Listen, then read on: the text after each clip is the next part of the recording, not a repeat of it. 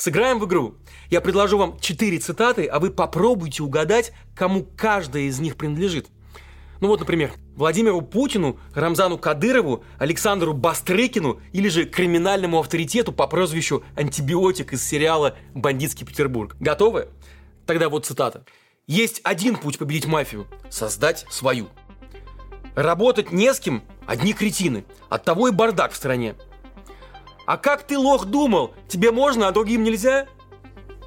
Настоящий мужчина всегда должен пытаться, а настоящая девушка – сопротивляться. Как вам задачка? И правильный ответ. Про мафию, которую нужно создать, говорил глава Следственного комитета Бастрыкин. Про лоха глава Чечни Рамзан Кадыров. Про настоящих мужчин и девушек конечно, Владимир Путин. Ну а самая благообразная цитата про бардак в стране принадлежит вору в законе антибиотику, которого блестяще сыграл заслуженный артист России Лев Борисов. Ну не расстраивайтесь, если не угадали. У нас вся жизнь теперь как плохое кино про бандитов. Не поймешь, кто страшнее придуманные криминальные авторитеты или реальные политические деятели. С вами Павел Коныгин, и в сегодняшних разборах мы поговорим про феномен бандитского кино в российском кинематографе и культуре.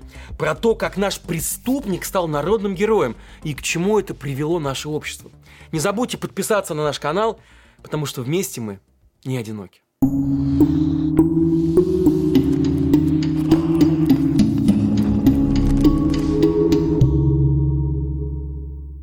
Мая 2000 года Владимир Путин впервые вступает в должность президента.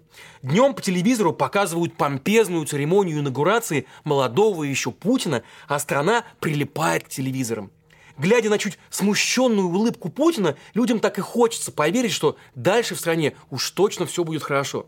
Наконец-то будет все хорошо. А вечером по телевизору показывают новый сериал «Бандитский Петербург». И страна снова прилипает к экранам. Этот сериал – история о бандитах, которые фактически правят Питером. Антибиотик, Коля, Ваня, Сахатый, Белый, Адвокат, Черный Адвокат, Барон, Саша Сибиряк. Даже клички героев намекают, что стрельбы будет много. Бандитская романтика. Если бы бандитский Петербург был выдумкой, то вряд ли его стоило бы воспринимать всерьез. Однако сериал опирается на книги российского писателя и журналиста Андрея Константинова, посвященные реальным разборкам в Петербурге 90-х. И даже более того, некоторые известные авторитеты и сами снимались в сериале. Например, Роман Цепов не только блеснул талантом на экране, у него была эпизодическая роль во втором сезоне, но еще и продюсировал сериал. В 90-е Цепов был связан с Тамбовской ОПГ, которая орудовала в Санкт-Петербурге. Также Цепов работал с местной властью. Сотрудники его охранного агентства «Балтик Эскорт» охраняли, например, мэра Санкт-Петербурга Анатолия Собчака и его помощника да, вы угадали, Владимира Путина. Цепов даже рассказал, будто в 93-м к нему обратились сотрудники контрразведки с просьбой помочь устранить одну УПГ, конкурирующую. Некоторые даже называли бандита питерским серым кардиналом. Ну а кто-то вообще считает, что он пользовался расположением самого Путина. Действительно, карьера Цепова пошла в гору, когда Путин переехал в Москву и стал директором ФСБ. Чтобы понимать масштаб его влияния, достаточно вспомнить, что он предлагал свои услуги в качестве переговорщика во время конфликта власти и ЮКОСа. За жизнь Цепов пережил не менее пяти покушений, и когда в 2004 году умер, наконец, от отравления, что по нашим меркам тоже не самый убедительный пример ненасильственного отхода в другой мир, то вот на его похоронах собралась солидная, огромная компания. Главарь Тамбовской ОПГ Кумарин Кум, начальник ГУВД Санкт-Петербурга Ванечкин и нынешний глава Росгвардии Виктор Золотов. И вот в тот момент он как раз руководил охраной Путина. Бандитский Петербург – про что вообще было это культовое кино? Оно было про новый уклад жизни, попробовать который предлагали стране. Про бандитов, может, и суровых, но непременно справедливых. У них же понятия. Баба в мужских разговорах не по понятиям. Даже если эта баба умнее трех мужиков вместе взятых. Ну а закон это так, для лохов. По этим же принципам жили и герои, и других криминальных сериалов. В 2001 году вышел сериал «Крот» про оперативника, который внедряется в ОПГ. Сюжет этого крота был незатейлив. Все друг друга мочат и толкают пафосные речи. Создатели знали, чего ждал зритель. Как и в случае с бандитским Петербургом, у героев были реальные прототипы. Например, Дмитрий Нагиев играл Вахтанга Маргеладзе, которого срисовали с Атари Квантришвили, убитого в 1994 году. Как и многие авторитеты тех времен, Квантришвили крышевал развлекательные заведения и занимался рэкетом. Бандита Кузьмичева лепили по образу легендарного Сильвестра из Ореховских, главного, кстати, конкурента Квантришвили. Бандиты поссорились из-за нефти, не поделили нефтеперерабатывающий завод в Туапсе, и в итоге Квантришвили застрелили, а Сильвестра взорвали. Конкуренты погибли с разницей в 5 месяцев. Но вот в Америке же делали фильмы про Аль Капоне. А чем мы хуже? Крот вообще удивительный сериал. Открывая список персонажей, вы все время натыкаетесь на бесконечное использование пометки «убит» или «убита». Например, жена главного героя думает, что он мертв. Она выходит замуж повторно, а когда узнает, что первый супруг жив, то просто убивает нового мужа. Крот ее не бросает и добивается освобождения, опять же, не по закону, а по понятию. То есть даже служитель закона нам демонстрирует, что жить нужно по вот этим самым понятиям. Но, пожалуй, главным сериалом, романтизирующим 90-е, стала «Бригада», вышедшая в 2002 году. Сюжет ее прост, как мотив песни перестроечной группы «Комбинация». Александр Белов проходит срочную службу в Афганистане и после увольнения в запас собирается стать вулканологом, но становится бандитом Сашей Белым. В первой же серии обозначается и конфликт между бригадой и продажными полицейскими. То есть на протяжении сериала герои-бандиты воюют и с другими бандитами, и с ментами. Вот ты запомни, что ты бандит, а я офицер. Ты приезжаешь ко мне и начинаешь здесь права качать. Ты что, совсем страх потерял? Как и в случае с бандитским Петербургом, преступники в этой как бы вымышленной вселенной живут по понятиям, а потому как бы правильнее. Поступать надо по-пацански, ведь менты всегда обманут. Вот такой нехитрый посыл этого сериала. И это ровно то, что хотели слышать зрители в то время. То, чего они ждали, усаживаясь вечерами перед голубыми экранами. Так продолжалось несколько лет, пока на смену бандитским сериалам не пришел другой тренд. Я расскажу о нем ровно через 15 секунд. Не переключайтесь. Друзья, если вам отзываются наши разборы, то, пожалуйста, поддержите нас, чтобы мы могли и дальше продолжать радовать вас новыми выпусками. Это легко сделать через QR-код на экране или по ссылкам в описании к видео. Сериалы про ментов. В десятые годы на смену сериалам про бандитов пришли сериалы про ментов. В 2016 году аналитики KVG Research подсчитали, что в 30% премьерных сериалов главными героями были именно силовики. При этом медработники были главными героями менее чем в 6% сериалов, а учителя и ученые и вовсе менее чем в 2%. Парадоксальную вещь вам сейчас расскажу. Все эти бандитские саги на самом деле имели куда больше отношения к действительности, чем последовавшие за ними сериалы про ментов. Бандитские саги зачастую опирались на реальные истории, ну а вот сериалы про полицейских были полностью выдуманы. Но важно здесь другое. Российские сериалы про полицию, то есть как бы про хороших парней, все равно неизменно романтизировали нарушение закона. Например, популярный сериал «Глухарь» показывал, как полицейский может делать все, что считает нужным, ведь у него есть погоны. Это вам Шерлок Холмс из загнивающей Гейропы раскрывал дела с помощью интеллекта. Нормальный же мент не будет тратить силы и время на такую ерунду. Закон слишком мягок, поэтому нужно решать проблемы насилием. Вот такой посыл тащили за собой все эти сериалы.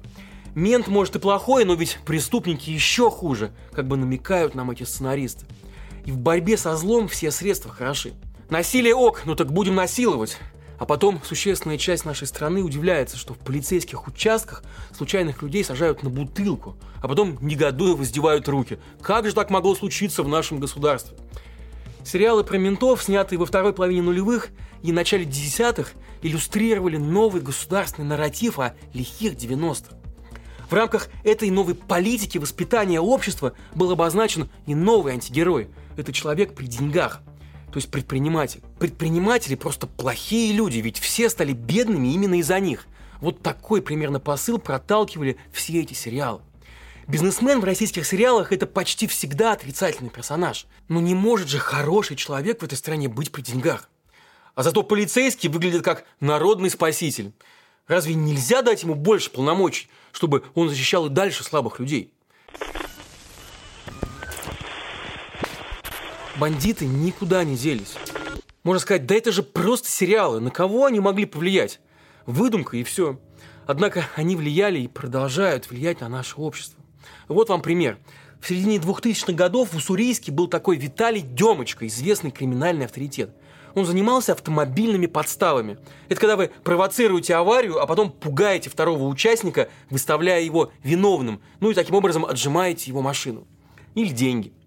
Так вот, для Приморского края 90-х и нулевых это был, ну, очень прибыльный бизнес. По рентабельности что-то вроде воровства нефти. И вот тут Демочка решил снять сериал про себя и своих братков. Кино называлось «Спец». Ну и по сути это ярчайший пример как раз романтизации криминала. Зачем стесняться своих преступлений, если можно ими хвастаться? И все эти ленты потихоньку делали свое дело. Спустя годы в России появилась целая криминальная субкультура и неформальное объединение банд под названием АУЕ. Теперь это запрещенная законом аббревиатура. Но от запрета эта субкультура менее популярной быть не стала. Подростки совершали преступления, но их очаровывала не только возможность быстро получить деньги, но и романтика. Та самая воспетая бригада и прочими сериалами. Особенно ярко движение АУЕ проявило себя в отдаленных от центра регионах. Например, детей в школах и интернатах заставляли даже собирать общак для ближайшей зоны, чтобы когда они сами сели, кто-то собрал общак и им. И вот подобных примеров настолько много, что становится уже жутко. И легендарный Саша Белый из бригады оказался куда более серьезным героем, чем казалось 20 лет назад – в 2020 году Саша Белый вошел в топ самых популярных киношных персонажей среди россиян. А видео Саша Белый заходит на хату собрало 19 миллионов просмотров на ютубе. В комментариях одно восхищение. Да что там, даже сын режиссера «Бригады» Леонид Сидоров вдохновился сериалом и в итоге сам сел в тюрьму за изнасилование и убийство. Выяснилось, что детство у парня было очень непростое. Его родителей лишили родительских прав, и работники интерната, где он рос, рассказывали, что после выхода бригады его просто распирала гордость за отца. И цитата «своих лучших друзей Лешу и Славу стал считать Филом и Белым, а себя космосом, как главных героев сериала. Сериалами про бандитов вдохновлялись не только дети – и не только мелкие преступники. По понятиям живут не только ауешники, по ним живут люди, которые руководят целой страной, нашей страной. Глава Министерства иностранных дел Сергей Лавров за несколько дней до вторжения в Украину призвал США, например, соблюдать международные понятия. Ну, не хочу к жаргону обращаться, но все-таки у нас есть такое понятие «пацан сказал, пацан сделал», да? Не пацан Лавров, получается. Ведь в 18 году он сказал, что воевать с Украиной мы не будем. Трепач. Воевать с Украиной мы не будем, это я вам обещаю. Ну а Путин не только говорит губернаторам «здорово». Владимир Владимирович, рады видеть, приветствую вас. Здорово. С чего хотели бы начать? А министром ты чё? Это Силуанов и дагестанская девочка, кто не запомнил. Да, что, поздоровайся. Здравствуйте. Слышь, Антон? Да, да, да. Да, а ты что не отвечаешь? Ты же воспитанный человек. Ну и постоянно обвиняет западных партнеров в том, что они, цитата, кинули Россию. Сказали одно, сделали другое. Как у нас говорят в народе, кинули. Ну, просто обманули. И что НАТО ведет себя не по понятиям. Учитывая его задокументированные связи с петербургским криминалом, вполне очевидно, что президент и сейчас готов решать вопросы по-пацански. Не забывайте, что законы ведь для лохов. Ну а глава Следственного комитета Бастрекин однажды и вовсе выдал вот ту самую фразу, которую мог бы сказать и Саша Белый – есть один путь победить мафию – создать свою мафию. А в 22 году пропагандист Владимир Соловьев апеллировал уже к понятиям в перепалке с губернатором Свердловской области. Здесь, видимо, пропагандист вспомнил, как играл бандита в сериале «Агент национальной безопасности». Все, что происходит в российской внутренней политике, легко укладывается в пацанский нарратив. Ну вот, например, то, что делают сейчас с иностранными, например, компаниями, вполне подпадает под определение «отжать», то есть отнять силой. Отжимают, потому что хотят, потому что могут. Гомофобия российских властей, вероятно, тоже проистекает из понятий. В 2019 году журналист Максим Шевченко в эфире извинился перед главой Чечни Рамзаном Кадыровым за одну лишь фразу «Кадыров дал заднюю», как будто это был намек на гомосексуальность чеченского лидера. Я сказал, что Рамзан Ахмадович дал заднего, и, конечно же, это слова резкие и обидные для любого кавказца и для любого мужчины. Мне позвонил Магомед Даудов, человек, которого меня давно связывают достаточно хорошие отношения и обратил мое внимание на эти обидные слова, и я, конечно же, э, готов взять их обратно. Ну и вот, кстати, про Кадырова два слова. В августе 23 года 15-летний сын Кадырова, Адам, избил 19-летнего Никиту Журавеля, которого привезли в чеченское СИЗО из Волгограда. Парня обвиняют в оскорблении чувств верующих. Он сжег Коран. Поступок младшего Кадырова никто не отрицал и не умолял.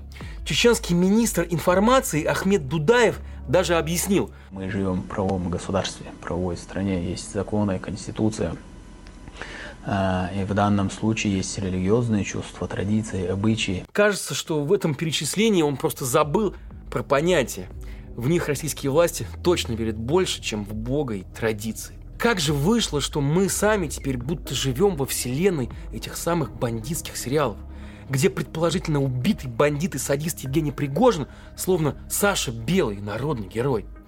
Наверное, потому что 90-е и их романтизация сформировали не только наше общество, но и всю политическую элиту. Ведь Путин и его ближайшие соратники вышли как раз из того самого бандитского Петербурга – как и 30 лет назад они считают, что законы это для лохов, а нормальный пацан решает вопросы оружием, ну или просто силой. Только вот масштабы изменились. Раньше конкурентам взрывали автомобили, а теперь сбивают их самолет. И это далеко не последняя серия. Так что продолжение следует.